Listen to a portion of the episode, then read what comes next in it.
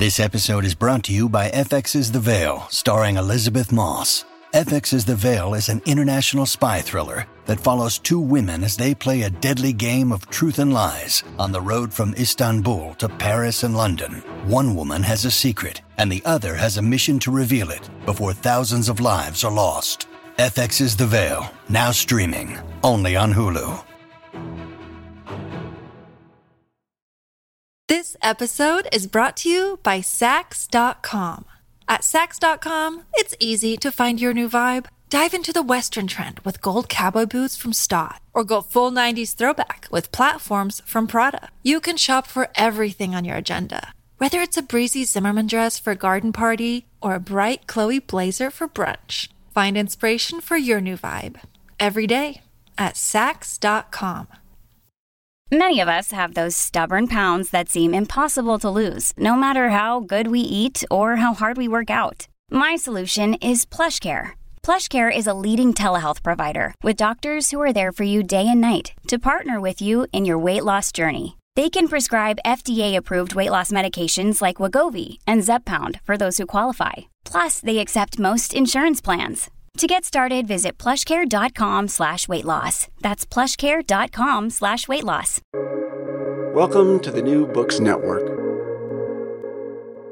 Hello, and welcome to New Books in Women's History, a channel of the New Books Network. I'm Rebecca Turkington, and I am delighted to be joined today by Dr. Amy Aisen Kallander to discuss her new book, Tunisia's Modern Woman Nation Building and State Feminism in the 1960s. Dr. Kallander is an associate professor of Middle East history at Syracuse University, and her first book, Women, Gender, and the Palace Households in Ottoman Tunisia, is a social history of the families that governed Tunisia in the 18th and 19th centuries. She's also published several articles on the post colonial relationship between Tunisia and France, and on the 2011 Tunisian Revolution and the post Ben Ali era. Amy, thank you so much for joining me today. Rebecca, thank you for inviting me. I am very flattered by your kind and generous invitation and delighted to have an opportunity to talk about the book. Great. Well, Tunisia's Modern Woman is brand new this past summer from Cambridge University Press. I should say for listeners who can't see it, it has a really wonderful pop art cover. Um, and it's a book that I think will appeal to researchers beyond the geographic scope of North Africa. You know, you draw on a really wide range of sources and methods that make this an interesting contribution to a lot of different historical conversations. So, the history of reproductive rights, Cold War development politics, um, emotions in marriage, transnational feminist networks. And we'll talk through a lot of those intersections. Um, but before we get into the content of the book, I'd like to ask you about your own background. So, how did you first decide to work on Tunisian history, and what was the path that brought you to this topic in particular? So, um, when I started graduate school, I had spent time living and teaching in southern France, where there is a significant um, North African community. So some of my introduction to the Middle East and North Africa was in some ways mediated through France. Um, so I was more interested in in North Africa, in part due to the the ways that Algerian and Moroccan and Tunisian culture informs some counterculture and music and artistic practices in, in southern France. So that was part of my introduction. Um, and as an undergraduate, I worked with Matthew Connelly, um, who does work on Algeria and whose second book, Fatal Misconceptions, also deals with questions of reproductive rights and, and population. And so some of that influence um, is, is visible um, in, in the current book. So, your first book looks at the 18th and 19th centuries. Why did you decide to focus on this period in Tunisian history for this book, which, for listeners, is this window of transition after the country gained independence from France in 1956? So, when when I first went to Tunisia, um, this was about 20 years ago, in the early years of my graduate education, I was introduced to Tunisia in large part by a woman named Nabiha Jarad, who was who was a professor of French at um, the 9th of April campus at the University of Tunis, and you know, when I was in Tunisia, Nabiha had kind of said to me, Well, if you don't have anything to do, you should go to the library. And so I spent a few months when I wasn't actually doing research and didn't have a specific project, just sitting around Tunisian libraries and spending a lot of time reading. And many of the books that I gravitated towards were ones that were about more contemporary questions um, and about questions of, of women and gender because I was um, friends with a Tunisian woman and asking her questions um, about Tunisia. And she had a certain cynicism towards some of the narratives about women's liberation. And so I started reading some of the books by Tunisian scholars like Suad Bakalti and Ilham Marzuki, who have written about women's movements um, in the late 19th and early 20th century. And then, of course, when I, I was doing research for my for my first book, um, you know, I was trained largely by Ottoman historians and colleagues and scholars working on the 18th and 19th centuries. And in many ways, working in Tunisia, those materials are much more accessible in the archive.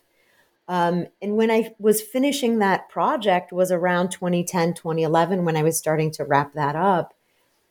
And with the Tunisian revolution or the beginning of the revolution and the protests of 2010 and 2011, what I noticed was that, you know, these narratives that today are referred to as the narratives of Tunisian exceptionalism, that it, it really doesn't take long in Tunisia to realize that the narratives about Tunisian democracy and exceptionalism are, are very superficial.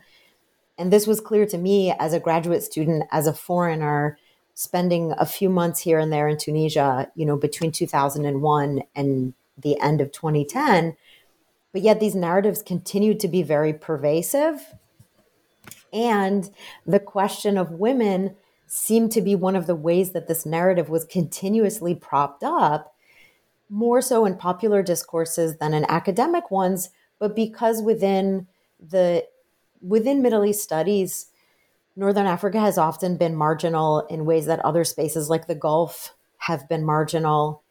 And when it is included, it's only in in selective ways. Um, and so this narrative, not just of exceptionalism, but the way that women seem to be a piece of that narrative are ones that were really brought back to my attention um, in 2010 and 2011.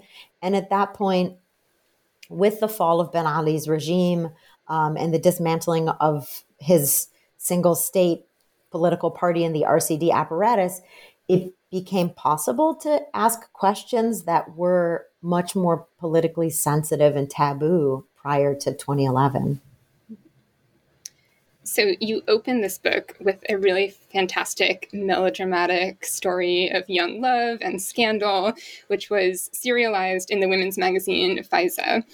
And you draw a lot throughout the book on these texts from women's the women's press and from literary journals. Can you talk a little bit about why you chose these sources um, and how they're useful to understanding broader political changes at this moment?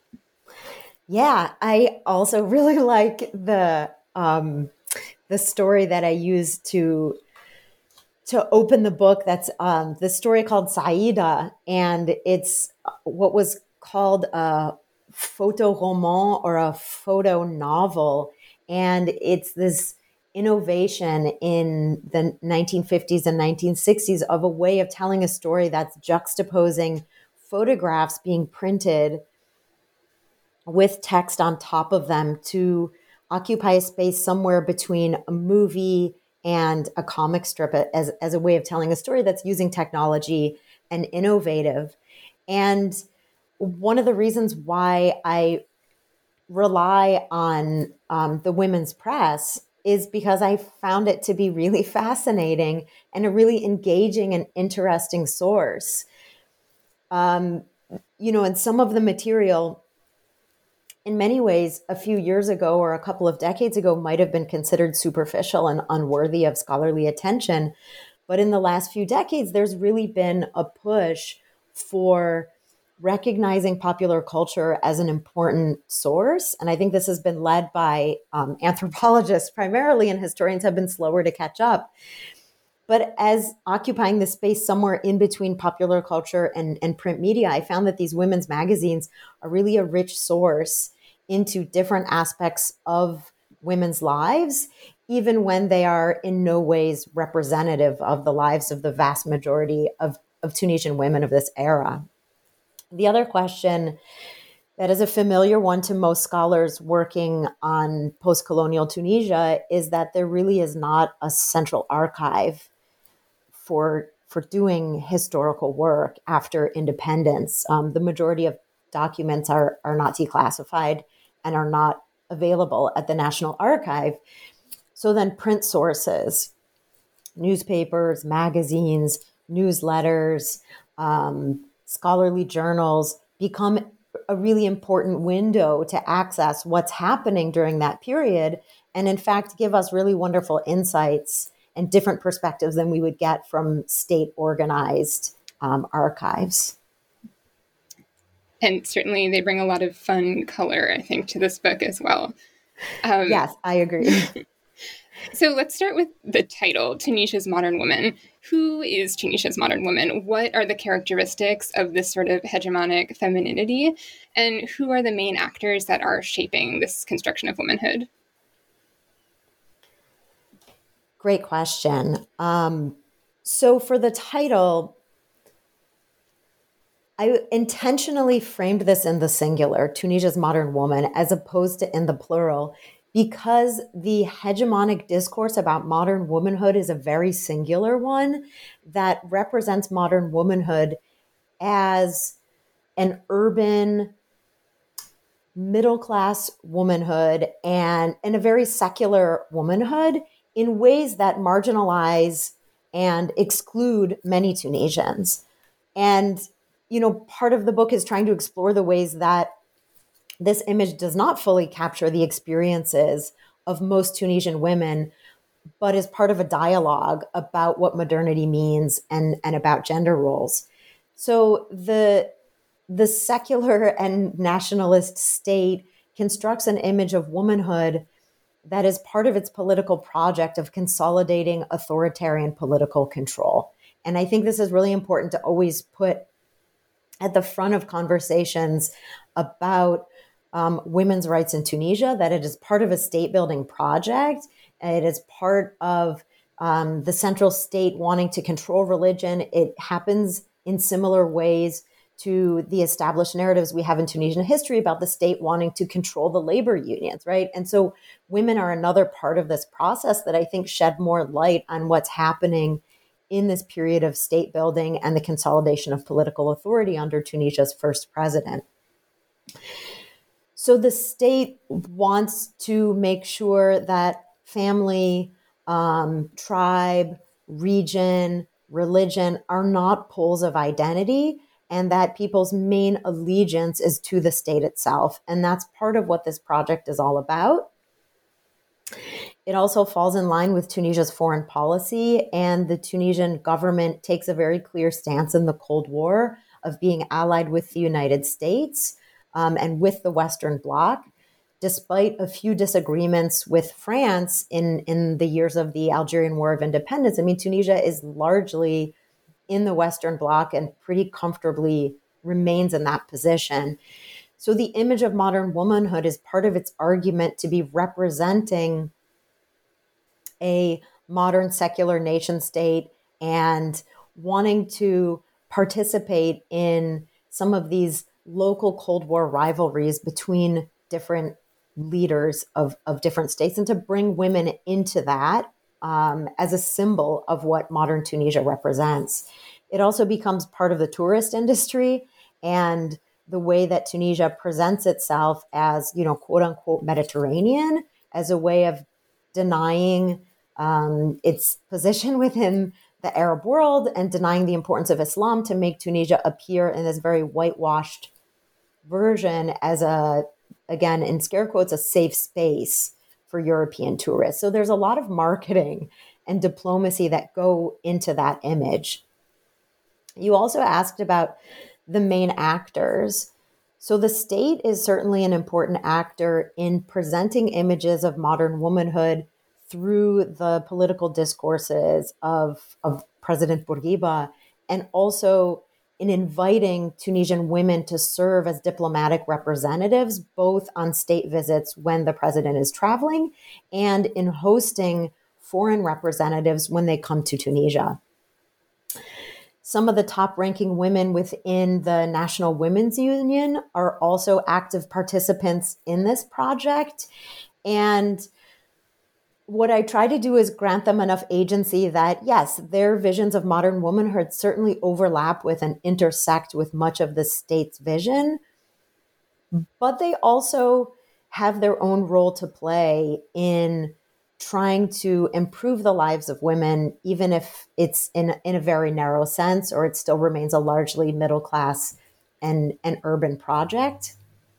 I think the women writing in the women's press also play a role in disseminating this image within Tunisia um, and disseminating this image of Tunisia beyond the nation's borders. So, the magazine Faiza that you mentioned, which is the main one that I look at, clearly has readers in Algeria. It has some readers in Morocco.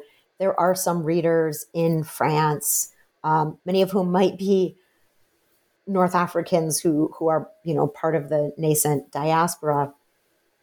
And the women writing in the women's press are by and large in the same socioeconomic and, and privileged group as the women affiliated with the National Women's Union. They're often close to the political party, they're educated, um, they are urban, and, and they're clearly middle class. So it's a pretty narrow group of people who are participating in this conversation.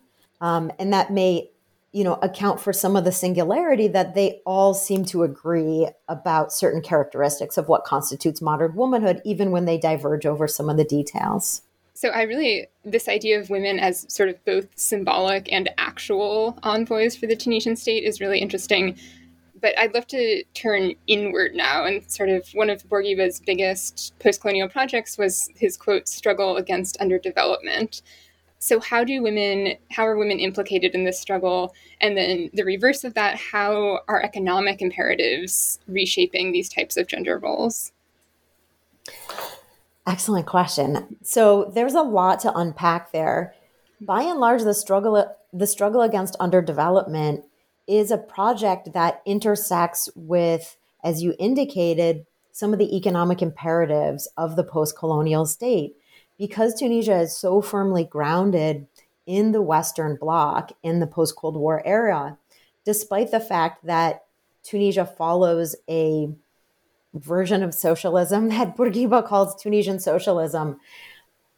It's it, there are symbolic references to socialism, but issues of redistribution of wealth are not addressed in any coherent and sustained way, largely because part of the reason for Bourguiba's political power is that he agrees to maintain multiple French economic privileges after independence.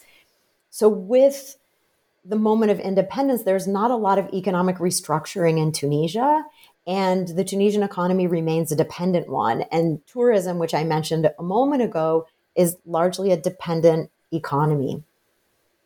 So the struggle against underdevelopment is in many ways a political project to continue rallying support for the single party um, state. It's uh, a rhetorical move to insist upon national unity um, and and the strength of the single state political party after independence. Women are brought into it. The way I look at it is through the example of the population movement, right?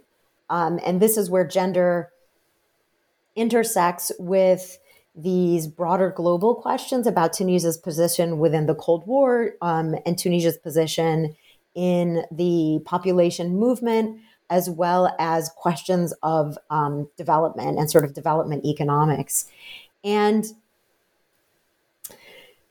Bourguiba highlights the role of rural women, largely Bedouin women, in having large families as being a cause of supposed backwardness and supposed poverty. In many ways, this is a pretty standard discourse within the population movement to blame women and large families for poverty. And the data entirely contradicts this that it, it's not true that large families create poverty, but it's still a very powerful concept. And it's one that is adopted and translated and deployed within Tunisia, again, as part of the reach of the capital over rural spaces. It's a way to avoid addressing structural and regional inequalities. And again, blaming rural people for their own poverty. So, women are basically encouraged to have smaller families.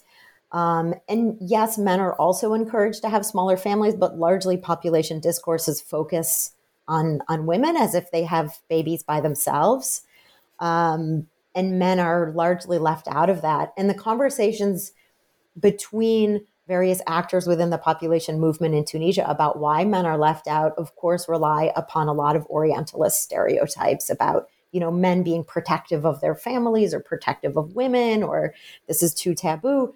Um, but really, you know, these economic questions are basically forced upon individuals and forced upon families to, to again blame them for their own poverty while ignoring the structural inequalities and the way in which um, economic development after independence focuses largely in urban areas. It focuses largely on forms of industrialization while not investing in agriculture um, and ignores a lot of peasant knowledge and you know farmers' knowledge about um, you know ecology and the environment and, and agriculture. So that's you know the main way that women are brought in is really only through population and questions of reproduction, because the you know development as a whole doesn't really start to engage with women and gender until maybe the late 70s and the early 80s and then women are kind of an add-on and the development you know movement or development organizations don't necessarily address gender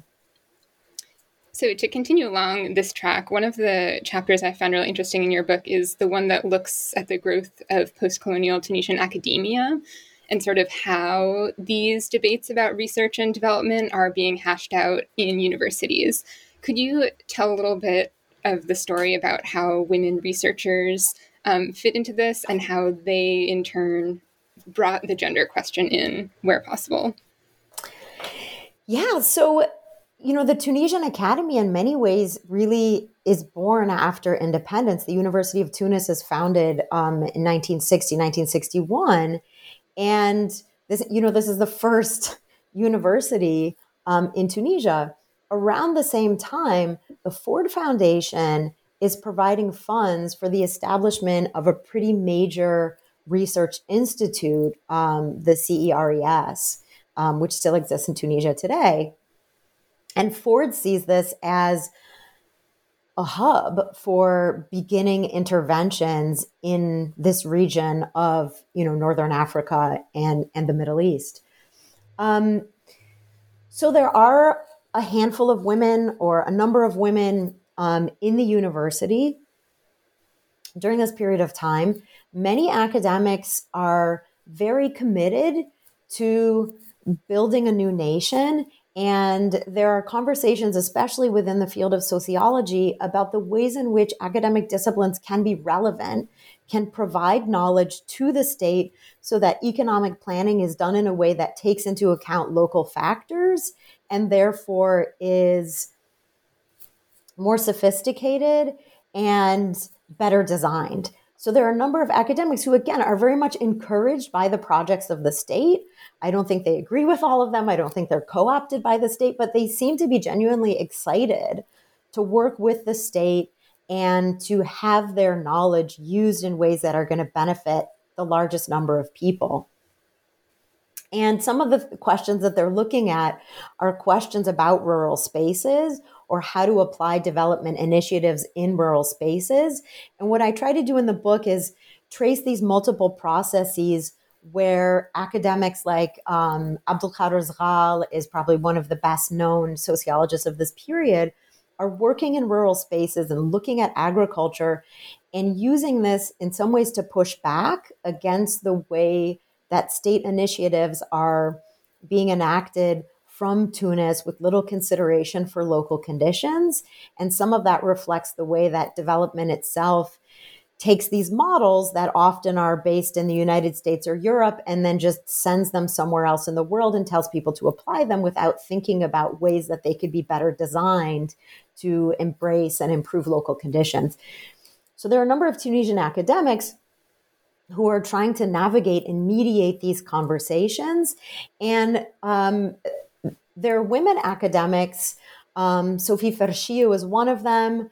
Um, Munira Shili is another who are also looking at questions of women and gender, which is not really a big field of study in Tunisia, and it's not a major field of study in the United States really until the end of the 1970s. So they're already looking at women and they are using feminist methodology of really centering women and talking to women. And then by listening to women in rural areas, trying to apply that knowledge to rethink development um, and rethink the very condescending um, stereotypes about rural people and agricultural communities in Tunisia's rural interior that are informing a lot of the way that development discourses are being applied in Tunisia. This episode is brought to you by Saks.com. At Saks.com, it's easy to find your new vibe. Dive into the Western trend with gold cowboy boots from Staud, or go full 90s throwback with platforms from Prada. You can shop for everything on your agenda, whether it's a breezy Zimmermann dress for a garden party or a bright Chloe blazer for brunch. Find inspiration for your new vibe every day at Saks.com. Look, Bumble knows you're exhausted by dating. All the must not take yourself too seriously and 6 1 since that matters. And what do I even say other than hey? well, that's why they're introducing an all new Bumble with exciting features to make compatibility easier, starting the chat better, and dating safer. They've changed, so you don't have to. Download the new Bumble now. This episode is brought to you by Shopify. Whether you're selling a little or a lot, Shopify helps you do your thing, however you cha-ching. From the launch your online shop stage all the way to the we just hit a million orders stage. No matter what stage you're in, Shopify's there to help you grow. Sign up for a $1 per month trial period at shopify.com slash special offer, all lowercase. That's shopify.com slash special offer. So I'm going to make a big jump here from this very fascinating topic to another chapter that looks at miniskirts. Um, so I think any scholars of Middle East women's studies know that dress is often very politicized in this world. Um, but you sort of set aside the politics of veiling, which is what this topic, you know, this conversation usually centers around, and instead look at miniskirts um, and look at the miniskirt and also at jeans and some other sort of fashion history pieces um, as reflections of changing cultural values. So, can you talk a little bit more about this? What does the miniskirt tell us about these changing constructions of gender? Yeah, so I, you know, completely agree with you. Dress is heavily politicized, and in many ways, women's dress is extremely politicized in ways that often lead scholars to ignore that men's dress can also be politicized. And in the chapter where I look at clothing, I I try to explore a little bit of both of those conversations, though, because I'm looking at the women's press, that press talks a lot more about miniskirts and, and women's clothing. So, miniskirts appear on a number of the covers of Faiza, which starts off in many ways as an art publication and is interested in fashion. Um, Al Mara and Femme, which are the two publications by the um, National Women's Union, also have pictures of shorter skirts. And in all of these magazines, there are sewing patterns. And in some ways, I think these are a common feature of the women's press in this era, but also in the Tunisian case, what you see consistently is the editors basically understanding that most women cannot afford to be buying new clothes all of the time and trying to find ways for to encourage women to dress fashionably and their very specific understanding of what is fashionable um, and to provide means to do that through using sewing patterns that can be cut out of the magazine um, and then you know women can at home make their own clothing. And these include patterns for children's clothing. There are also sections that are designed to offer women advice on housekeeping um, ways to clean their homes and have a presentable home that are cost effective right? So there are these little tips like after your nylons have some holes in them you should save them and then you can bunch them all together and make it into a little dust rag. Um, that I found really interesting because there's a, there's another scholar whose name I can't recall at the moment who is writing about the women's movement in in the earlier part of the 20th century in Palestine and who is arguing that in the Palestinian case um, women were were being instructed on how to treat their domestic servants. And the presumption is that part of middle class womanhood was having a domestic servant and in the Tunisian press, in this period, it seems like that is not the case, that women themselves are supposed to be maintaining their household and having all of these various skills. So, clothing is part of the presentation of modern womanhood. And this is a period of time where men are all being encouraged to wear suits um, and button down shirts and sometimes ties as the standard look of modern manhood. Um, so there's a conversation in the women's press about the meaning of these skirts because there's a speech um, given by the president where he calls out mini skirts in particular, but also women's makeup for basically being degrading and shameless. And this is picked up by a number of different people. Um, people writing letters into the women's press, also complaining about clothing. Um, and associating it with these broader moral questions. And in the 1960s, there is a bigger politicization of dress as a facet of changing social um, and moral concerns. In many ways, that's not at all that, that dissimilar from concerns around the rise of the new middle classes, right? In the in the 19th century or the early 20th century that are that very much use consumerism as a way to critique changes in the social order. So the miniskirt basically fills that role. And what I find really interesting is that it's not just in Tunisia. So another important Tunisian uh, magazine of this era is called Jeune Afrique or Young Africa. And it started by a man named Bashir Ben Yahmed, who had been part of Bourguiba's government, who later has disagreements with um, Bourguiba and is largely an exile and publishing out of Paris. And over the years, the journal shifts away from its focus on Tunisia to take on sort of broader concerns in Africa and to become more of a quote unquote third world publication. Um, but in the early years, it's also very closely following events in Tunisia. And Jeune Afrique is frequently pointing out all of the different places where the miniskirt is banned um, across uh, you know, kind of across the globe um, in a very tongue in cheek way. And so I find that this conversation in Tunisia really has so many parallels to other places in the world that we don't always see in conversations about the politicization of dress in the Middle East when they fall very specifically on the veil, because the veil is an article of clothing that is predominantly worn in Muslim societies. But the politicization of dress in the 1960s is a bigger part of the cultural struggles and the shifting, you know, social and political dynamics and these countercultural movements that are taking place across the globe. So for me, the miniskirt is a way to bring Tunisia and to bring the Middle East into many of those conversations that I, I personally found really fascinating. And I learned a lot, you know, in reading about blue jeans in Argentina, um, and mini skirts in Tanzania and long haired boys in the United States. There's all this really fascinating um, research around the politicization of clothing and appearance in the 1960s. So, continuing this topic of sort of stretching the boundaries of what is acceptable, you this book falls into this ongoing debate about the relative agency of state feminist organizations. And I think you make a very strong case here that the women that we're talking about, the women who were writing for the women's press, who are part of the women's union, were able in a lot of ways to negotiate and stretch the boundaries of state feminism. But not always. Um, could you talk a little bit about some of the consequences for women who, you know, crossed these boundaries or did something to displease the powers that be?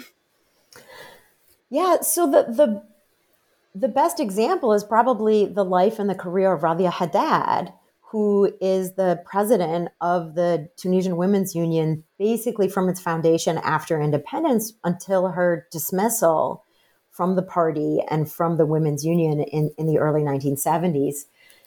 Um, so, some of the information about that, I have to say, comes from her own memoirs. Um, and she has she she's really has two memoirs. One of them she wrote in French. It's called Parole de Femme, that I believe she published in the 1990s.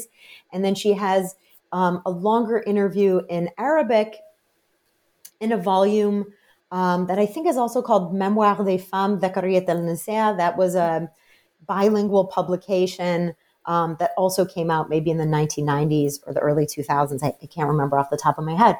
So she so much of this is narrated from her own perspective. And when she's writing in the 1990s, some of what she's writing is a veiled critique um, of of Tunisian state politics, but a very careful one considering the the nature of politics in, in the Ben Ali era.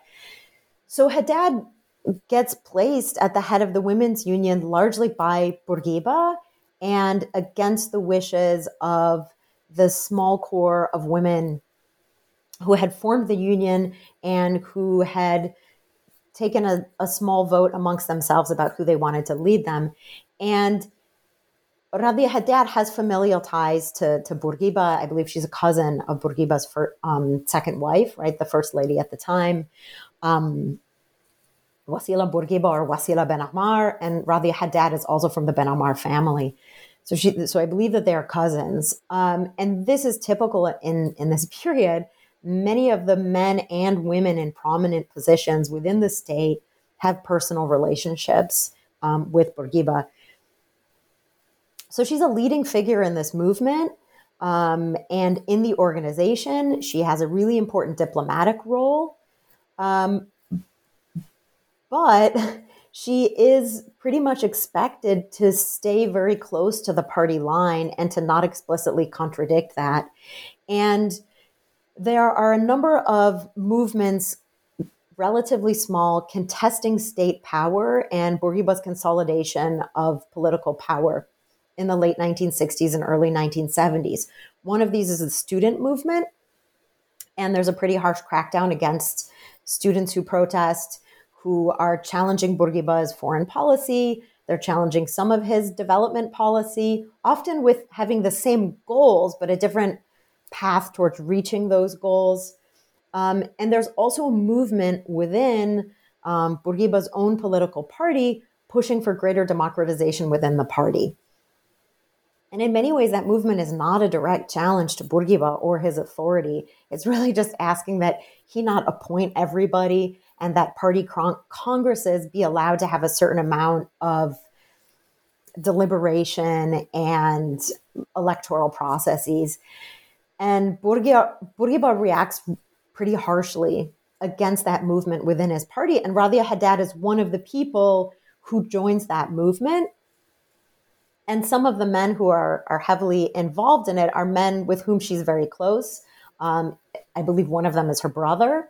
Um, and because of her, so she gains this political visibility from her role in the National Women's Union, but she is also um, a, a delegate in the Tunisian parliament, right? So she takes on this other political role that in many ways is parallel to, to the role she has um, in the women's union.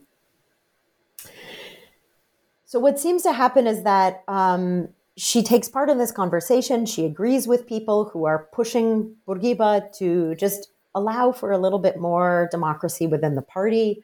Um, Bourguiba sanctions all of them. Around the same time, there are student protests, and the regime cracks down on the students with very harsh measures. And the regime calls for a big rally where all of the different national organizations are supposed to show up and make a show of national unity that they all stand behind the president and they don't agree with his or and they don't agree with the critiques against him. And she apparently doesn't go um, and doesn't go as a representative of the women's union. So the women's union is absent. And she presents this in again largely in her own memoirs as kind of wanting to support the student movement and displeasure with the harsh measures against them. And I believe that one of her sons is participating in, in the student movement. I don't know how prominent of a member he is. Um, and after that, there's a smear campaign against her. There is a crackdown. She's removed as the head of the women's union. Um, she is removed from parliament. Um, and she's basically discredited and um, there are judicial proceedings against her. She's charged with embezzlement. Um, and really for anybody familiar with the history of tunisia during this period under bourguiba this is a really common pattern. Every time somebody becomes very close to bourguiba and becomes very powerful um, that's followed by this harsh reaction and legal proceedings against that person for corruption, right? This is the case with Ahmed Ben Salah just a few years prior to that, right? Ben Salah being the really important figure um, in in the efforts to um, develop Tunisian socialism. Um, so Radhia Haddad is persecuted. She's forced out of the women's union, and she's repa- replaced by Fathia Mzali, who is the wife of Mohamed Mzali, who becomes one of Bourguiba's main confidants over the 1970s and 1980s, right? And and Mohamed Mzali occupies, I think, eight different ministerial positions over the course of his career. Um, he also becomes very, very visible and very influential, and then is charged with corruption and um, embezzlement and all of these other char- charges and pushed out. So again, Radhia Haddad represents this pattern that we see more broadly in Tunisian politics, and that's also what I find interesting um, about her story. So I think just from this conversation, it's clear to listeners that your book covers a lot of ground. Um, so I'd like to ask a little bit about the process of that. You know, I think one of the strengths of it is is this creativity and the ways that you bring cultural history and literary history and emotional history to bear on some of these sort of harder topics of economics and politics and post colonial transitions. So I'd just love to hear more about as you were figuring out how to tell the story, how did you decide on the different lenses for these chapters? Well, thank you for your compliments. You're a very generous reader. I can only hope that all readers um, are, are as generous. So some of the topics are, are drawing really from the women's publication. So the chapter on fashion and the chapter on love, in many ways, are, are inspired by this publication and the way that I see the topics brought up in in the in the women's press being amenable for talking about social history and cultural history.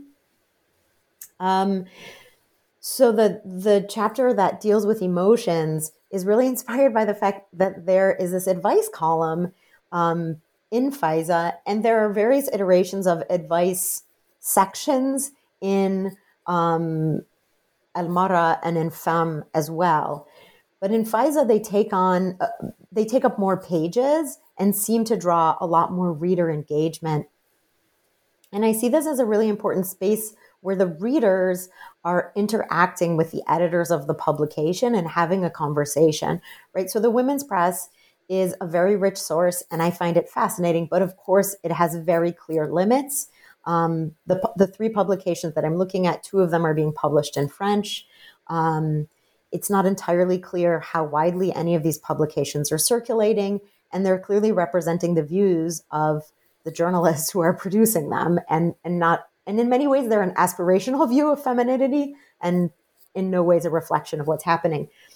So these spaces where readers are writing in open up that window a tiny bit, right? They're not giving us a huge amount of diversity because we're still talking about people who are literate, um, people who have the disposable income to have access to this kind of a publication and people who are, for the large part, literate in, in French.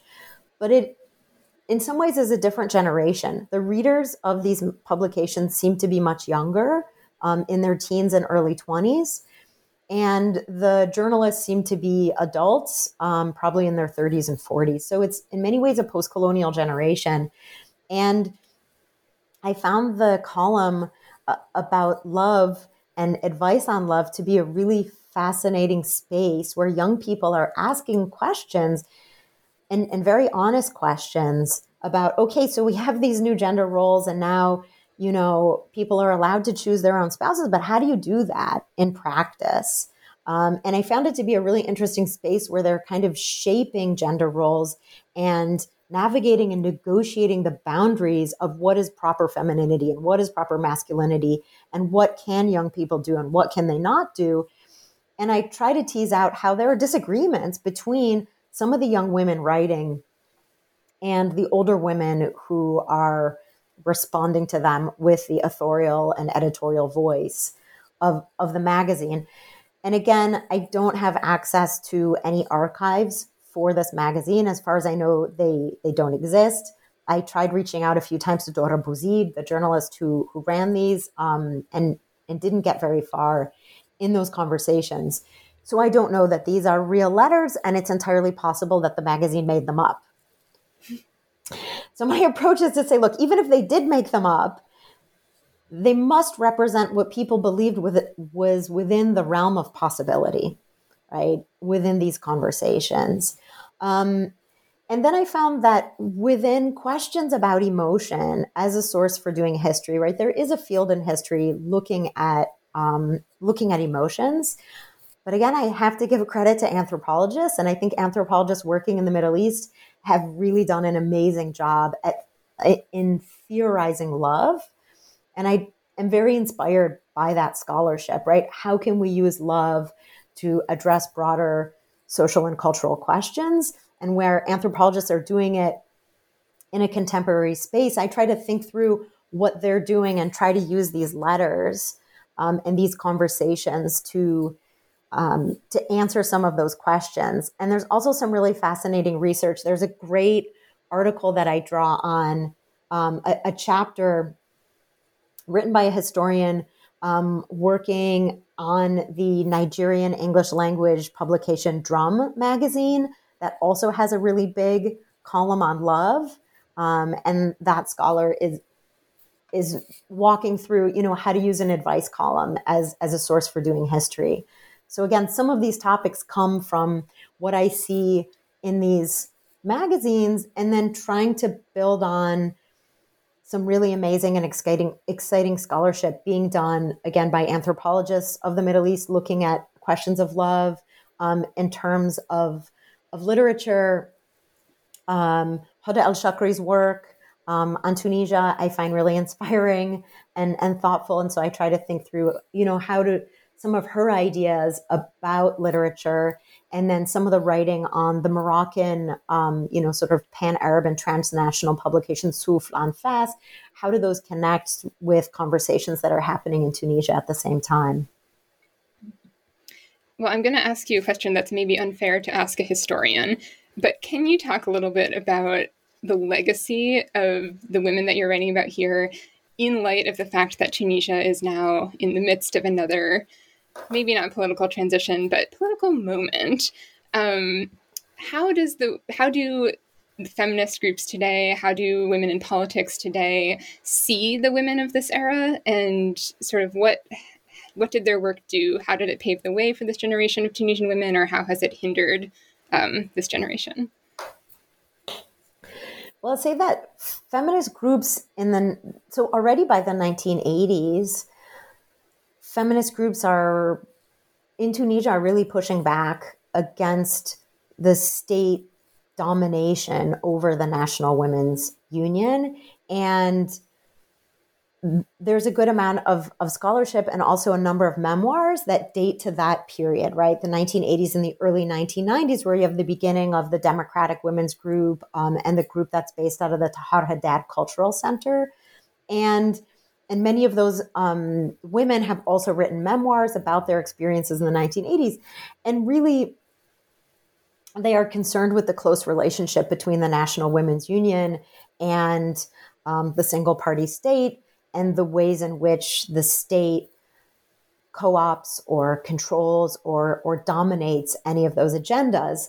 And they're looking towards creating uh, trans North African transnational solidarity movements with women's groups in Morocco um, and to a lesser extent women's groups in Algeria and trying to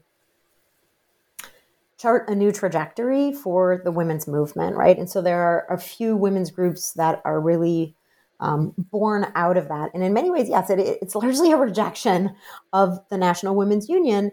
And in many ways, rightly so. The National Women's Union is largely a bureaucratic, so it's top down.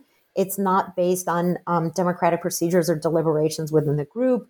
Um, because it has state support, it reaches very broadly across the country and into rural areas, which I think is an advantage. But then, of course, the disadvantage is that much of the way that it functions as a structure is hierarchical. So it's not necessarily incorporating the views of women from these peripheral, rural regions of the country. And I think some of those legacies carry over into today, this kind of negative depiction of the women's union because of its proximity um, to the state and a desire to push back against that and as far as that desire leads to multiple women's groups that represent a broader range of perspectives, it's something that, that I would encourage and that I think is quite laudable. Um, I don't have a strong engagement with um, Tunisians women's activists today. Um, and look towards you know other scholars and other activists who are having those conversations um, but that would sort of be my, my initial way that it, you know if this is leading to more women's groups um, that are engaging with more questions. And in many ways, what I what I hope to argue in the book is that,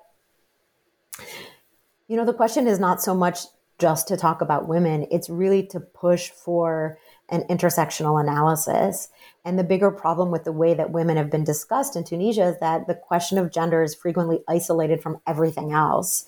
And what I try to argue is that thinking intersectionally um, is a way to talk about politics. It's a way to talk about the economy. It's a way to talk about foreign policy and academia and social and cultural intellectual questions. But when women are always isolated and not thought of in relation to those broader questions, or women aren't, aren't thought of in relation to class disparities or racial disparities or racism and anti-blackness in Tunisia or the position of Amazigh or Berber women or rural women that we really lose a lot from these conversations. So my hope would be that, you know, and I do see this in Tunisia that there are so many political movements today and activist organizations, and a lot of them are asking these more intersectional questions. Well, I think your book is a big help in sort of pushing that conversation forward. So, I, one final question, which is maybe also unfair since you've just finished this book, but what are you working on next? What's your sort of next project? for the moment, my biggest project is reading um, and trying to catch up on so much scholarship. Um, yeah, a ton of exciting new books that have been published in the last few years that I haven't had as much time to read because of being um, focused on on some of the themes um, that are in this book. Um, and in addition to that, trying to connect some of this research um, to my teaching. So I'm currently teaching a class on um, transnational movements in the Middle East between the 1960s and the 1980s. So, again, trying to build off of a lot of these ideas. Um, but yeah, I'm interested in kind of following Tunisians. Um, you know, in this book, I look a little bit at how Tunisians interact with academic networks that are that go beyond Tunisia.